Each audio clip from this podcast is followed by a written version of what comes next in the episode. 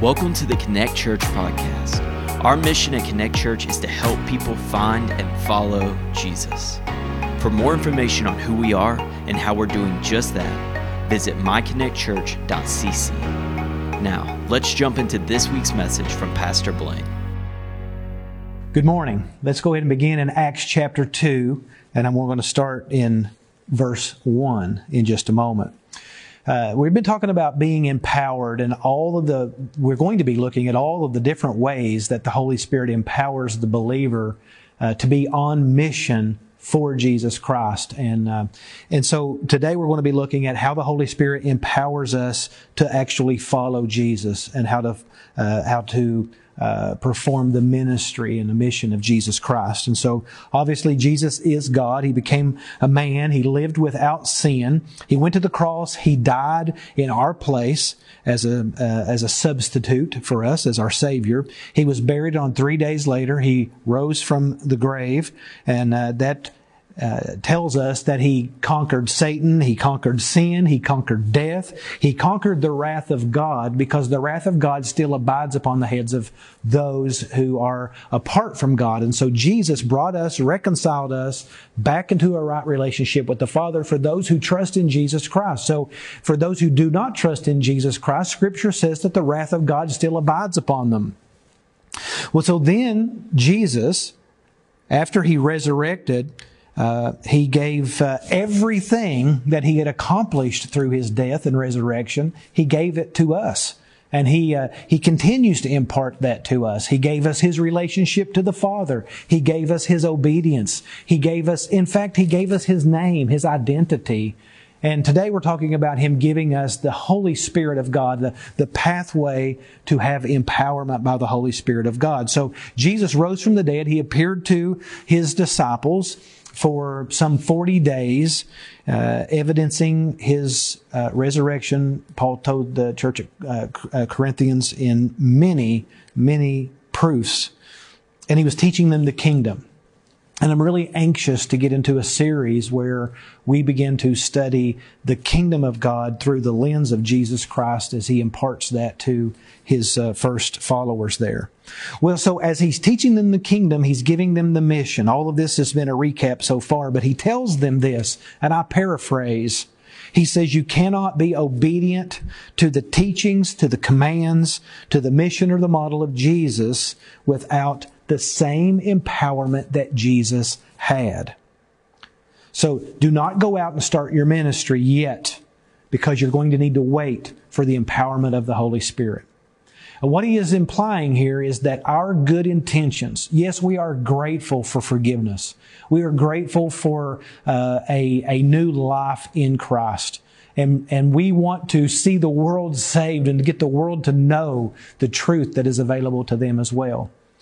But our good intentions do not last long, as we well know. And so good intentions uh, only will take you so far. And so you're going to need to wait for a deeper, more powerful empowerment. In Acts chapter 1 verse 8, the Holy Spirit will come upon you and He will come with power so that you can be uh, empowered to be witnesses to the uttermost, from where you are to the uttermost parts of the world. Then Jesus ascended back into heaven, and it tells us in the end of Acts chapter 1 that for 10 days, we looked at this last week, they prayed, they studied the scriptures, they prepared their leadership, and they prepared themselves for the empowering that is to come. So now we are in Acts chapter 2. We see Jesus' promise of the coming of the Holy Spirit coming to fruition. And so this is very important. Remember, just as the Holy Spirit descended upon Jesus, you remember the dove that comes down at Jesus' baptism? Uh, and this was an anointing, this was an appointing, this was an identification publicly for people to take to pay attention to who Jesus was and what Jesus was about to do. Uh, in that exact same way, now in the very first church, as Jesus tells them to wait on the Holy Spirit, here we have the Holy Spirit descending again, and He is anointing, and He is appointing, and He is calling attention to these first disciples because Jesus' baptism launched His ministry, and here the descending of the Holy Spirit is launching the ministry of these first disciples. So let's read together in Acts chapter 2, verse 1. Uh, we'll read just a couple of first verses there. And it's where we learn that the, the Holy Spirit empowers Christians for ministry. And by the way, ministry, according to Acts chapter 2, isn't an option. And I don't mean that it's not an option for us to do ministry, it's that He doesn't give us ministry as an option. It is a command. It is a clear purpose for every Christian. It is to be intentional. It is an expectation of Jesus Christ. In fact, it, it is the point of your salvation is for you to have the Holy Spirit and to begin to do the works of Jesus Christ in this world. You are a continuation of the ministry of Jesus. So, when the day of Pentecost arrived, they were all together in one place. Again, Pentecost, this was a a Sunday. They were all together in one place. And so it's a church meeting that Acts is going to tell us in a little while. Luke's going to tell us through Acts is about 120 people meeting together, all of them together. And suddenly there came from heaven a sound like, okay, a, a, it wasn't it. It was like it, like a mighty rushing wind. And it filled the entire house where they were sitting. Now, they knew it wasn't a wind. It was like a wind and divided tongues as of fire. Notice that again. It's not fire, it's like fire. It's as of fire. Appeared to them and rested on each of them. Now, I want you to know it says divided tongues, and some, sometimes this in uh, some translations would say cloven tongues, uh, because the word divided, just like a cloven hoof, a divided, a divided hoof. Uh, but what this word actually means, it's, it's, a, it's a term that butchers would use. So you have one piece of meat, and then you would divide it up uh, into portions and uh, give those portions out. And so that's the same word that Luke uses here is that the tongues uh, that were given to these disciples were all divided out from one tongue. And so we know that this is the Holy Spirit of God that is descending upon man. And out of the Holy Spirit, He divides Himself out into each one as He sees fit, which is very consistent with what He's going to do later when we talk about the giftings of the Holy Spirit. And He gives them as He wills, as He wants to. He chooses. Of course, we, we, uh, there is only one Spirit. One Spirit. But He gives Himself out to each one of us. Each one of us has the Holy Spirit of God. And I love the idea of each one of us having a part of the Holy Spirit so that when we come together, this is why we sense oneness and we can sense one person's spirit bearing witness to another person's spirit because when we are together and we agree, uh, the Holy Spirit uh, is not more powerful than He is in any one of us, but there certainly is this kindred because we are one spirit and he makes them one and he is still making us one. So the timing of this event is Pentecost. This is a, a Jewish holiday. And before this particular holiday, Pentecost, there was the previous holiday, which was Passover, which we've been talking about since, since Easter. Uh, you know, Passover celebrated uh, God's deliverance of Israel out of Egypt. Uh, they were caught in slavery there for 400 plus years, and, and God is delivering them. And you remember they had to kill the lamb, and, and, and they had to put the blood over the doorpost, and, and the, the firstborn of every home that did not have blood over the doorpost, uh, their their firstborn was uh, was killed by the, the death angel, and uh, and so celebrating that perpetually from generation to generation from there on. But there was another feast day that was set up uh, that was the next in chronological order for them, and that was the uh, the feast of Shavuot. Uh, it was one of the three primary feast days for them. So where Passover celebrated the, the slain lamb and the forgiveness of God and the freedom that we have in God, Shavuot actually was a national holiday that celebrated very similarly to a Thanksgiving for us. It's where they would get together, have a feast together as families and as friends, and they would celebrate the provisions and the care of God. As God had provided for them, they were thankful for God's provision. And so this event always took place 50 days after Passover. And so, in fact, that's where the word Pentecost gets its name, Pente, meaning 50. Pentecost. So Pentecost is not founded here Shavuot is a Hebrew word. Pentecost means exactly the same thing in Greek. And so it's a Greek word. It's the same holiday. And so Pentecost isn't a new thing for them, but it's about to take on an entirely new meaning. But I want us to think there for just a moment because you think about being thankful for God's sacrificial lamb, Jesus Christ uh, who has paid the price for us and freed us not from Egypt, but certainly from slavery to sin. And He has promised us a promised land for those who walk with Him out of slavery. Beautiful picture of what God is doing. And then we get to celebrate Thanksgiving because even in the wilderness, God provides for us and He cares for us and He is near to us. And so we draw close to Him through this Feast of Pentecost. But now this Feast of Pentecost is not just thanking God for His provisions of food and clothing. This Pentecost is celebrating God's provision of Himself to us. You talk about a special kind of empowerment. When, when I hear people pray over food, and sometimes even myself, when we're thankful for our meal, and we pray, we say, Lord, please bless this food and give uh, our bodies nourishment through it.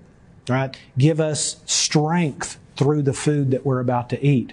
And now I think of Pentecost and how this holiday takes on a whole new meaning when we say, Lord, I receive your provision of the Holy Spirit and may it give me the strength to do the ministry of Jesus Christ in this world. The next time that you pray and you look down at your food and you're asking God to bless it, I want you to think about your own life and the empowerment of the Holy Spirit and how He empowers you. I think of the dove coming down and descending upon Jesus and resting upon him. I think now of the Holy Spirit coming down upon us and resting on us. The disciples come to Jesus one day and they said, uh, this was uh, at the, uh, when Jesus had just led the woman at the well to his father. And they had been getting lunch and they come back to Jesus and they say, surely you're, you got to be starving. You're, you got to be hungry. You should eat. And Jesus said, Oh, I have food of which you don't understand yet. And uh, all of a sudden, this makes so much more sense because God's provision is more than bread. God's provision for the Christian is the empowerment of the Holy Spirit. This is why man does not live by bread alone, but by the Word of God. And, uh, and so let me just be an encouragement to, to you uh, over that.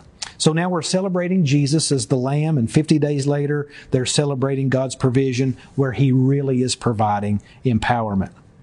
So uh, let's uh, let's let's let's move on here. Uh, they're they're joined together in Jerusalem. Jews from all over the world, proselytes, Gentiles who've converted to Judaism, make a trek during uh, Shavuot or Pentecost every year to come and to celebrate this feast day together. So while they are waiting, they're thankful for one gift, but they're waiting for the ultimate gift. Uh, the ultimate gift is the Holy Spirit Himself. And so when Scripture talks about the Holy Spirit's wind and the Holy Spirit's fire, we are to, to see the implications there of His uncontrollable by our standard, our means, uncontrollable power. Uh, you know, I think fire uh, is not always welcome, but it is most welcome when things are cold and dark. And I love that the Holy Spirit comes here as fire because certainly uh, the world was cold and the world was dark without the, the Holy Spirit and it needed to be purified, and only Jesus can do that through the empowering of the Holy Spirit. So there's a couple of things that I want to share with you quickly, and I, it might make sense if you later if you write them down. Uh, a couple of things I want to just just give you. Number one, Jesus' mission. Now, of all the things that Jesus could do right here on this day, Jesus' mission does not take us from the world, but He comes to join us in this world. I mean, you think if the goal of life was salvation, don't you think that as soon as we're saved, He would take us? That's not the way it works. As soon as we're saved, He comes to us to empower us in this world. I want you to think about that for a moment. He didn't just come to save you. He came so that you could offer salvation to others. He came that he might minister through you to the world around you. Number two, Jesus' mission did not take us out of the world, but it finally empowered us to take our proper place in it. Number three, Jesus' mission does not send us to a holy place to celebrate, like at a temple or some pilgrimage that we have to take, but instead, Jesus sends the Holy Spirit to make us a holy place, a temple, both as individuals and also as corporate believers, as God's people, as we assemble together. Number four, Jesus' mission requires, absolutely requires that we individually and corporately as a church be filled with the Holy Spirit. We cannot be what Jesus has made us to be, has called us to be. We can't do what Jesus has called us to do unless we are filled by the power and the presence and the person of the Holy Spirit.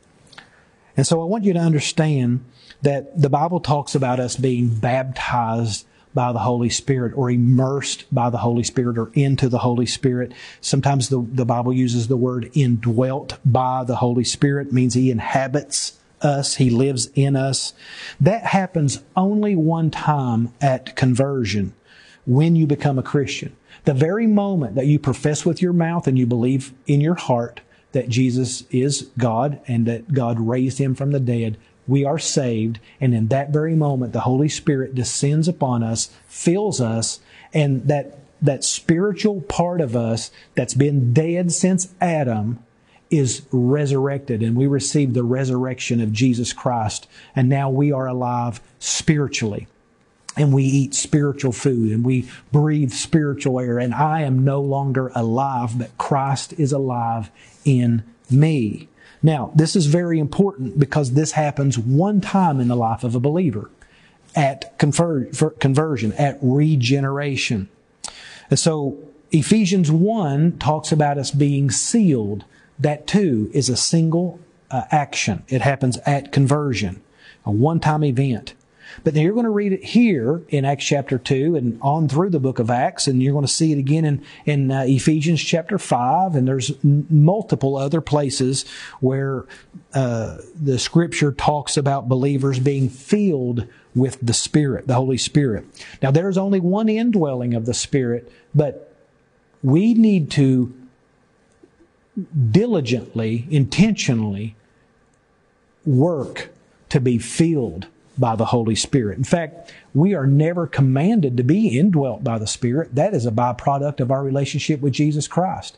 But we are commanded to be filled by the Spirit, which means that's something that we can neglect to do.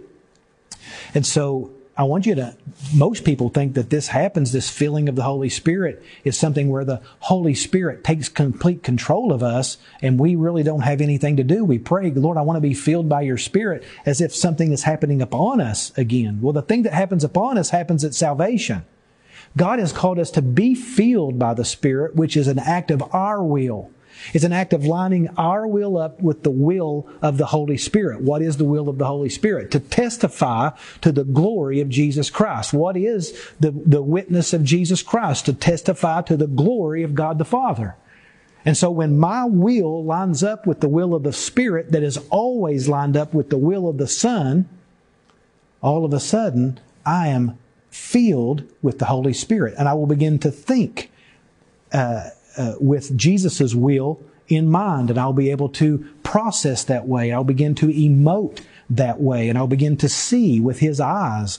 This is a byproduct of being filled by the Spirit. And yes, Christians can be indwelt by the Spirit, but empty of the Spirit. Yeah, I mean, He's there.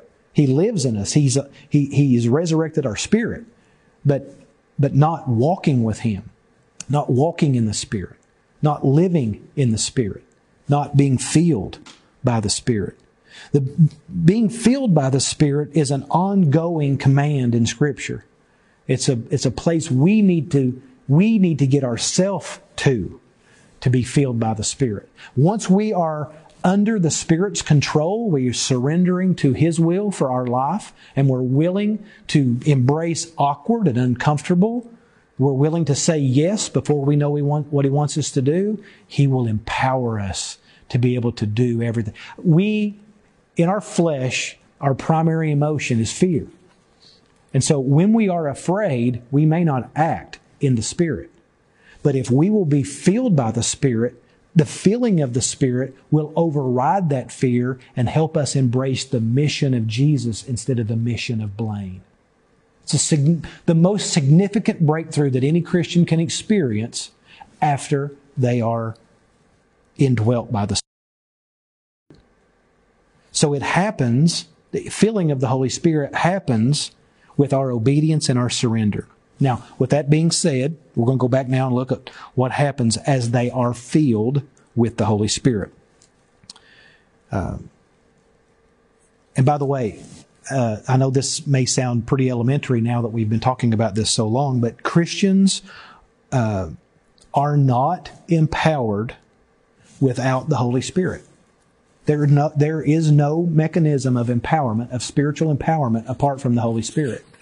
Uh, you can't you can't be what Jesus has called us to be without being filled by the Spirit, lined up with His will. It doesn't work. There's no amount of Bible education that can override a lack of being Spirit filled. Secondly, we learned that the Holy Spirit overcomes barriers to the gospel. Let's look at verse 4. And they were all what? They were all filled with the Holy Spirit. So here is a, feeling that we were talking about. Here's a moment of feeling. And they begin to speak. The first thing that happens is they begin to speak in other tongues. That word other means different from their normal one, right? Different from their normal one. And, and as the Spirit gave them utterance. So this wasn't something they were in control of. The feeling after they were filled, it wasn't something they were in control of. The Spirit gave them utterance. Each one of them has a portion of the Spirit, remember. Verse 5. Now there were dwelling in Jerusalem Jews dwelling, it's just temporary. Remember, this is holiday season for them. But they were there, devout men from every nation under heaven. And at this sound, that mighty rushing wind we were talking about, the multitude came together.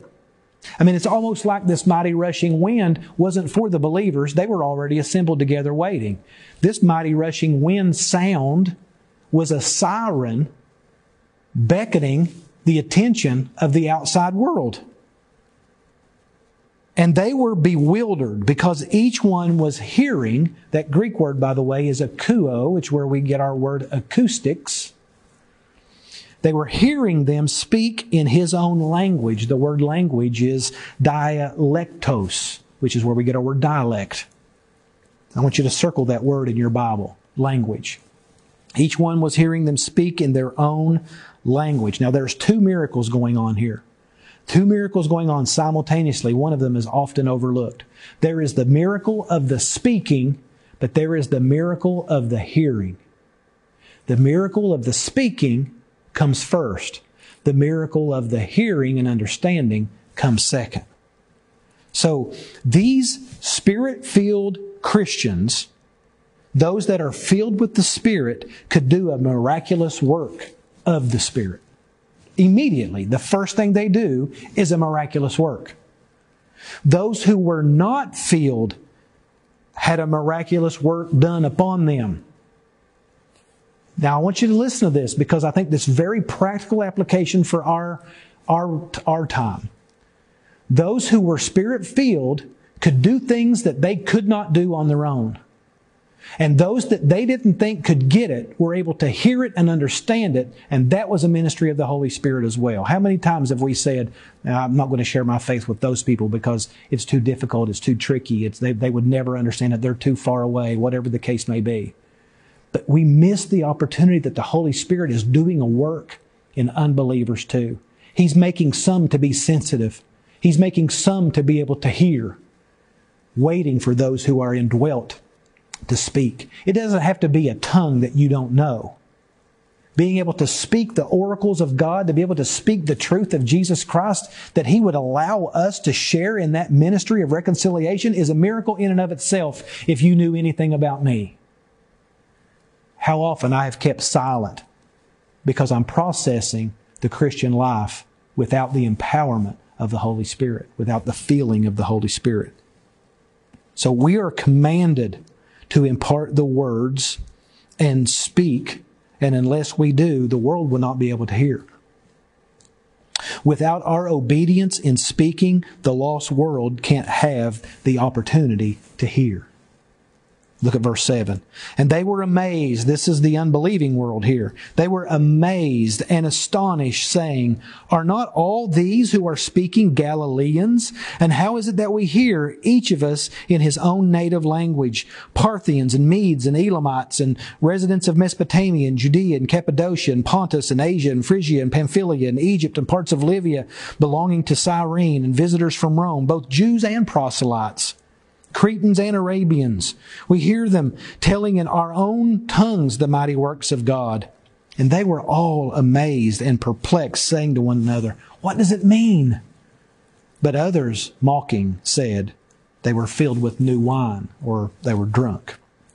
Now, the Galileans, which most of the disciples at that time were, they were very rural folk. They were country.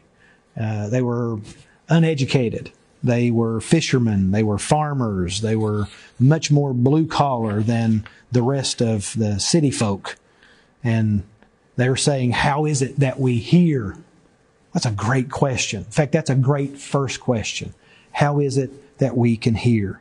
Each of us in his own native language. Now, there are at least three barriers that we're going to talk about today, but you know, I've, I've tried to think about this on and off for a while. I can think of three primary barriers that we experience today that they experienced then to get the word out. The first barrier is location, the second barrier is language, and the third barrier is willingness. So there's three barriers to evangelism. Let's talk about location first. So the Holy Spirit, for 4,000 years, uh, this is the time of creation up to up to Pentecost here. Uh, could have come at any period of time. Uh, it's not like we didn't know who the Holy Spirit was. We didn't know, uh, you know, that God was uh, uh, in in perfect union as the Godhead. Of course, we did. Genesis chapter one, verse one uh, begins to talk about that in uh, the original language. The Jews knew this; they already believed this. God was one, but worked in three in three persons uh, the, in the Trinity.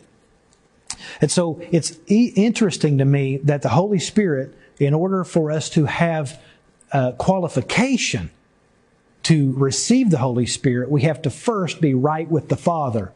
Necessary for the death and the resurrection of Jesus Christ to qualify us for that.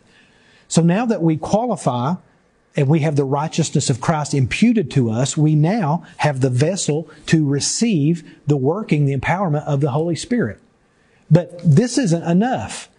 God waits for 40 days, 50 days for all of the nations around Jerusalem to converge in one place to be able to hear the message once and for all.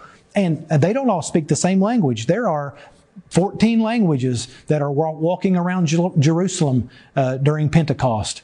But, but the Holy Spirit waits until the perfect moment where location isn't an issue. Now you think about how long it's going to take these 120 or however many of them go out as missionaries to reach those 14 nations. And so to start, God, Jesus told the disciples, I want you to go eventually to the uttermost parts of the world. And then he brought the uttermost parts of the world to them to help them get started. And all of these languages, all of these people groups, all of these countries represented in Jerusalem are hearing the gospel for the very first time and they're saying yes. Now what's going to happen when the holiday is over?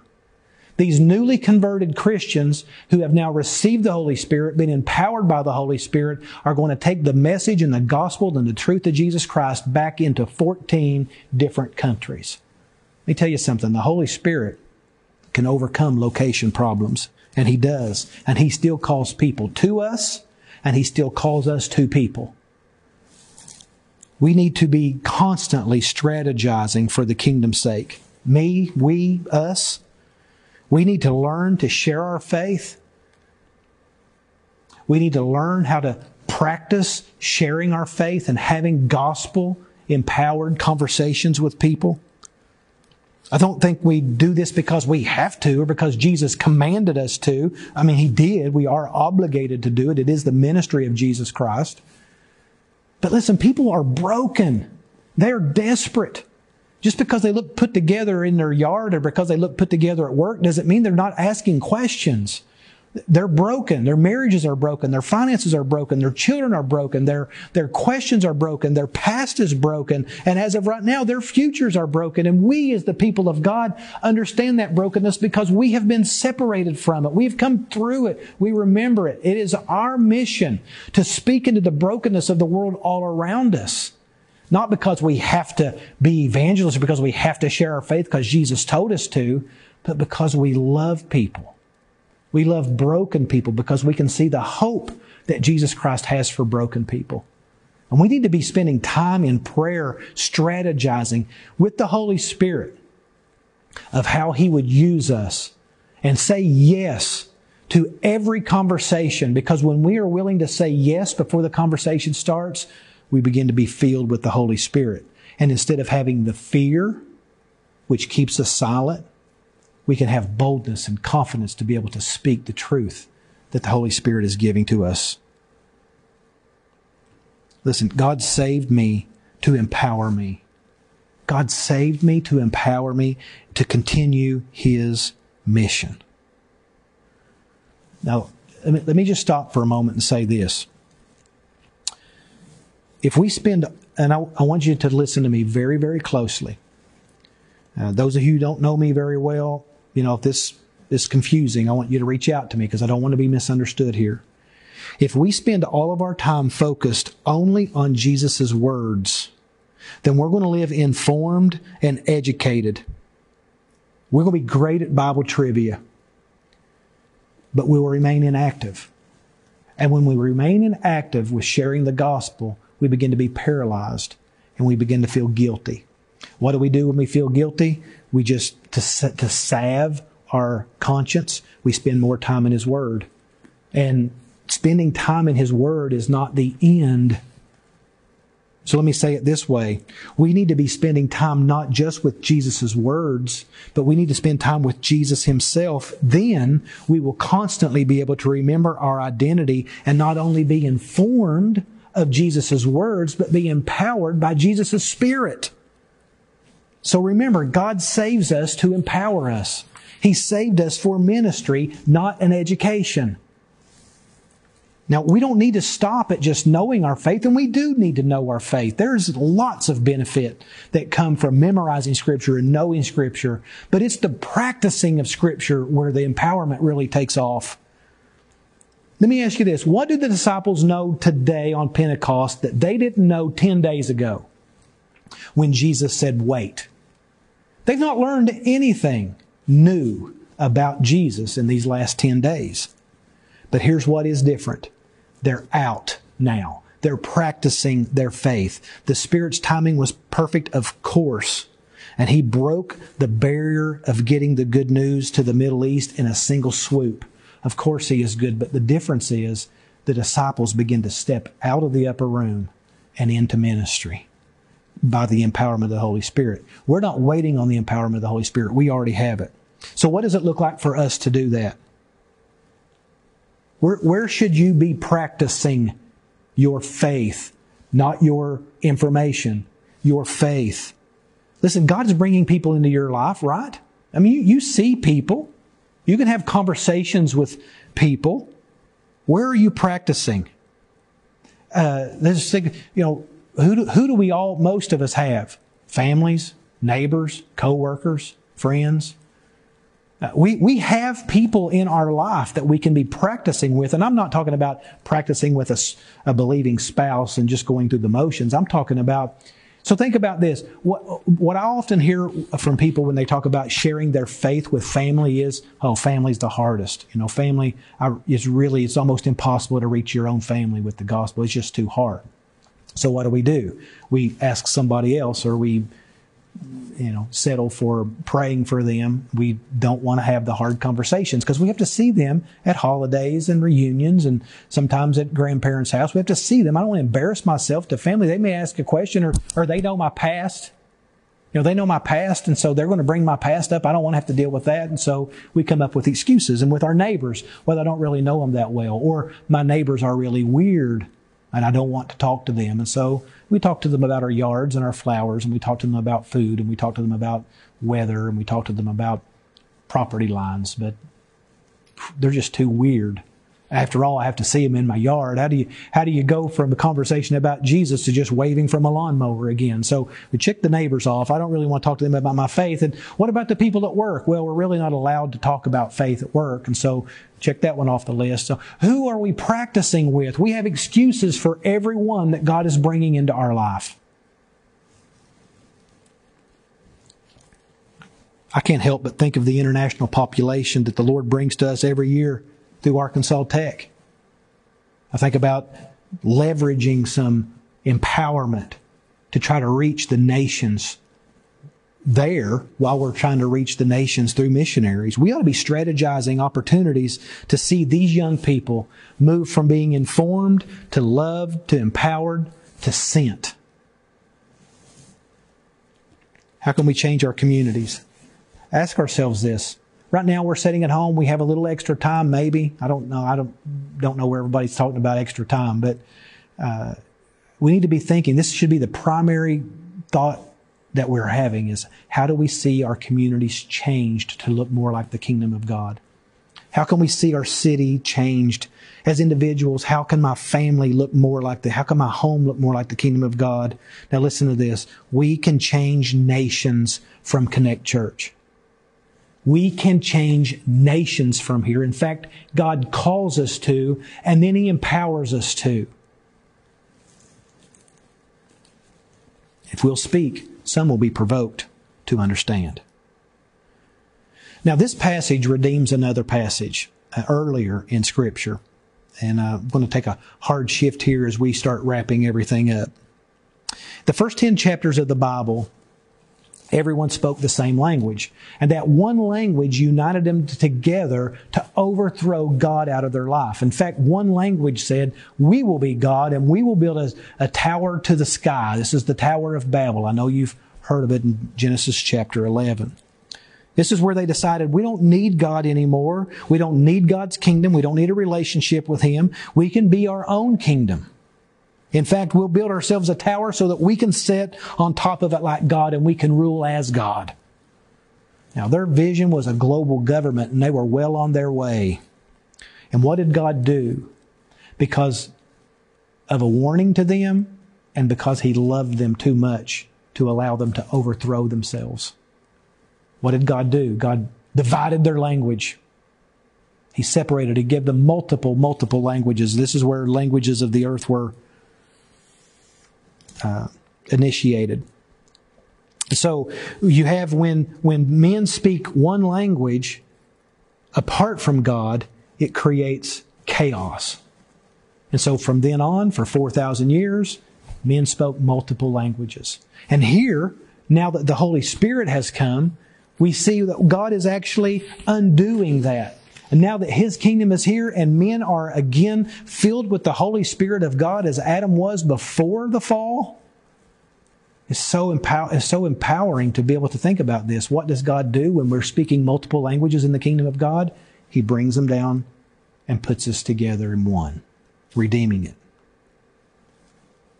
When man tried to unite for himself at Babel, God divided them by language.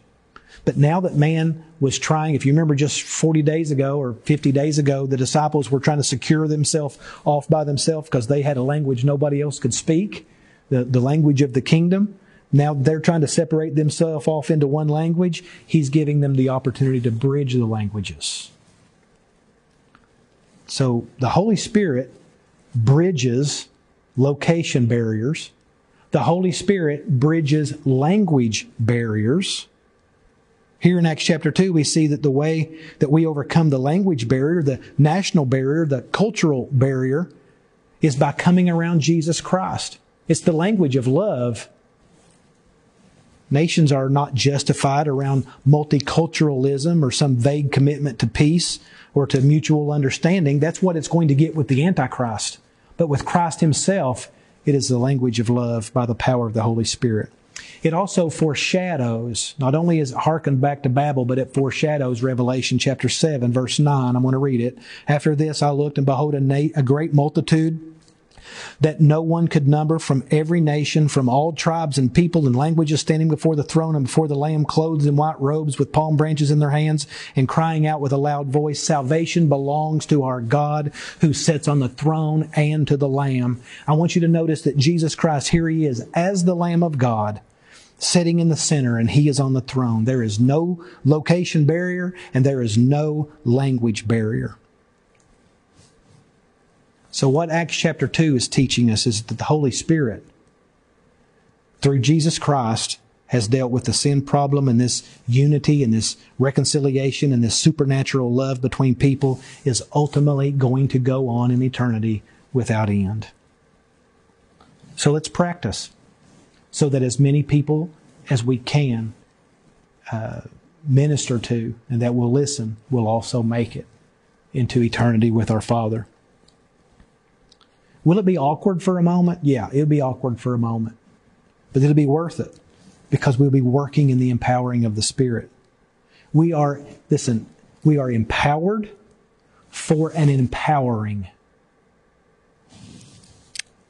And as he closes by telling us what happened when the Holy Spirit showed up, they were all amazed and perplexed, saying to one another, What does this mean? And others were mocking and saying, Well, they're drunk. That brings us to the third barrier to the gospel, and that's willingness. Some are going to see what the Holy Spirit is doing and they're going to warmly welcome it. Others are going to see what the Holy Spirit is doing and they're going to reject it. Some are going to hear the call, the command of Jesus Christ to spread the gospel through the empowerment of the Holy Spirit, and they're going to warmly receive it. And they're going to embrace the awkward and the uncomfortable and the ill equipped, and they're going to start practicing. Others are going to hear that call and they're going to do what they've done time and time again when they've heard it, and that is sit back and just settle with knowing more. It really comes down to willingness, doesn't it? It comes down as I, am I really going to trust that the Holy Spirit can use me to make a kingdom impact for Jesus Christ? And as, as I say yes to that, yes, Lord, I will be used. I will let you use my mouth. I will let you use my my heart and I will let you use my eyes. Yes, I will be filled with the Holy Spirit. Then it is the willingness of those that we share. Not everyone will believe us. Not everyone will trust. Not everyone wants it. It comes down to willingness. God has empowered you, though, to get the message out. Today, if you're listening and you have never accepted Jesus Christ, there is no empowering apart from a relationship with Him. So if you'd like to talk about how you can have a relationship with Christ or restore a relationship with Christ, why don't you, why don't you either message me privately uh, or, or you message me on our church page here where you're at already, or you can go to my personal page and I would love to walk that out with you. Maybe you are walking with Jesus Christ, but you're not living empowered by the Holy Spirit.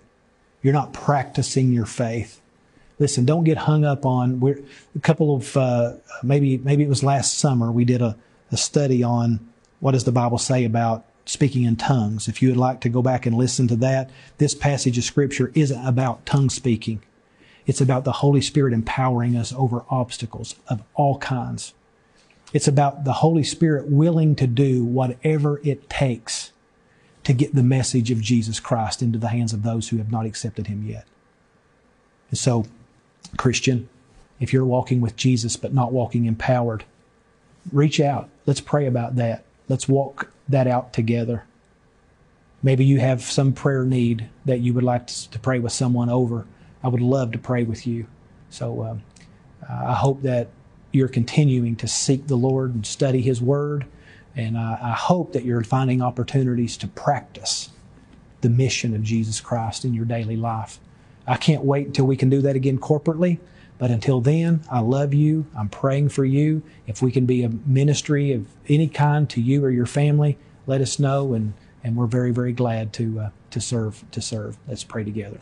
Lord, we love you and we thank you for all that we have in Jesus Christ. We're so grateful for our Comforter, uh, the Holy Spirit, who who brings confidence and courage into us. I pray, Lord, that that would be our defining attribute. Would be boldness, courage, confidence as Christians. Not arrogance, but confidence in what you are able to do through willing vessels. So help us, Lord, to be willing. Help us to show us where we are weak so that we can bring those weaknesses to you. In Jesus' name we pray. Amen. If you need help finding or taking your next step, send us a message at hello at myconnectchurch.cc.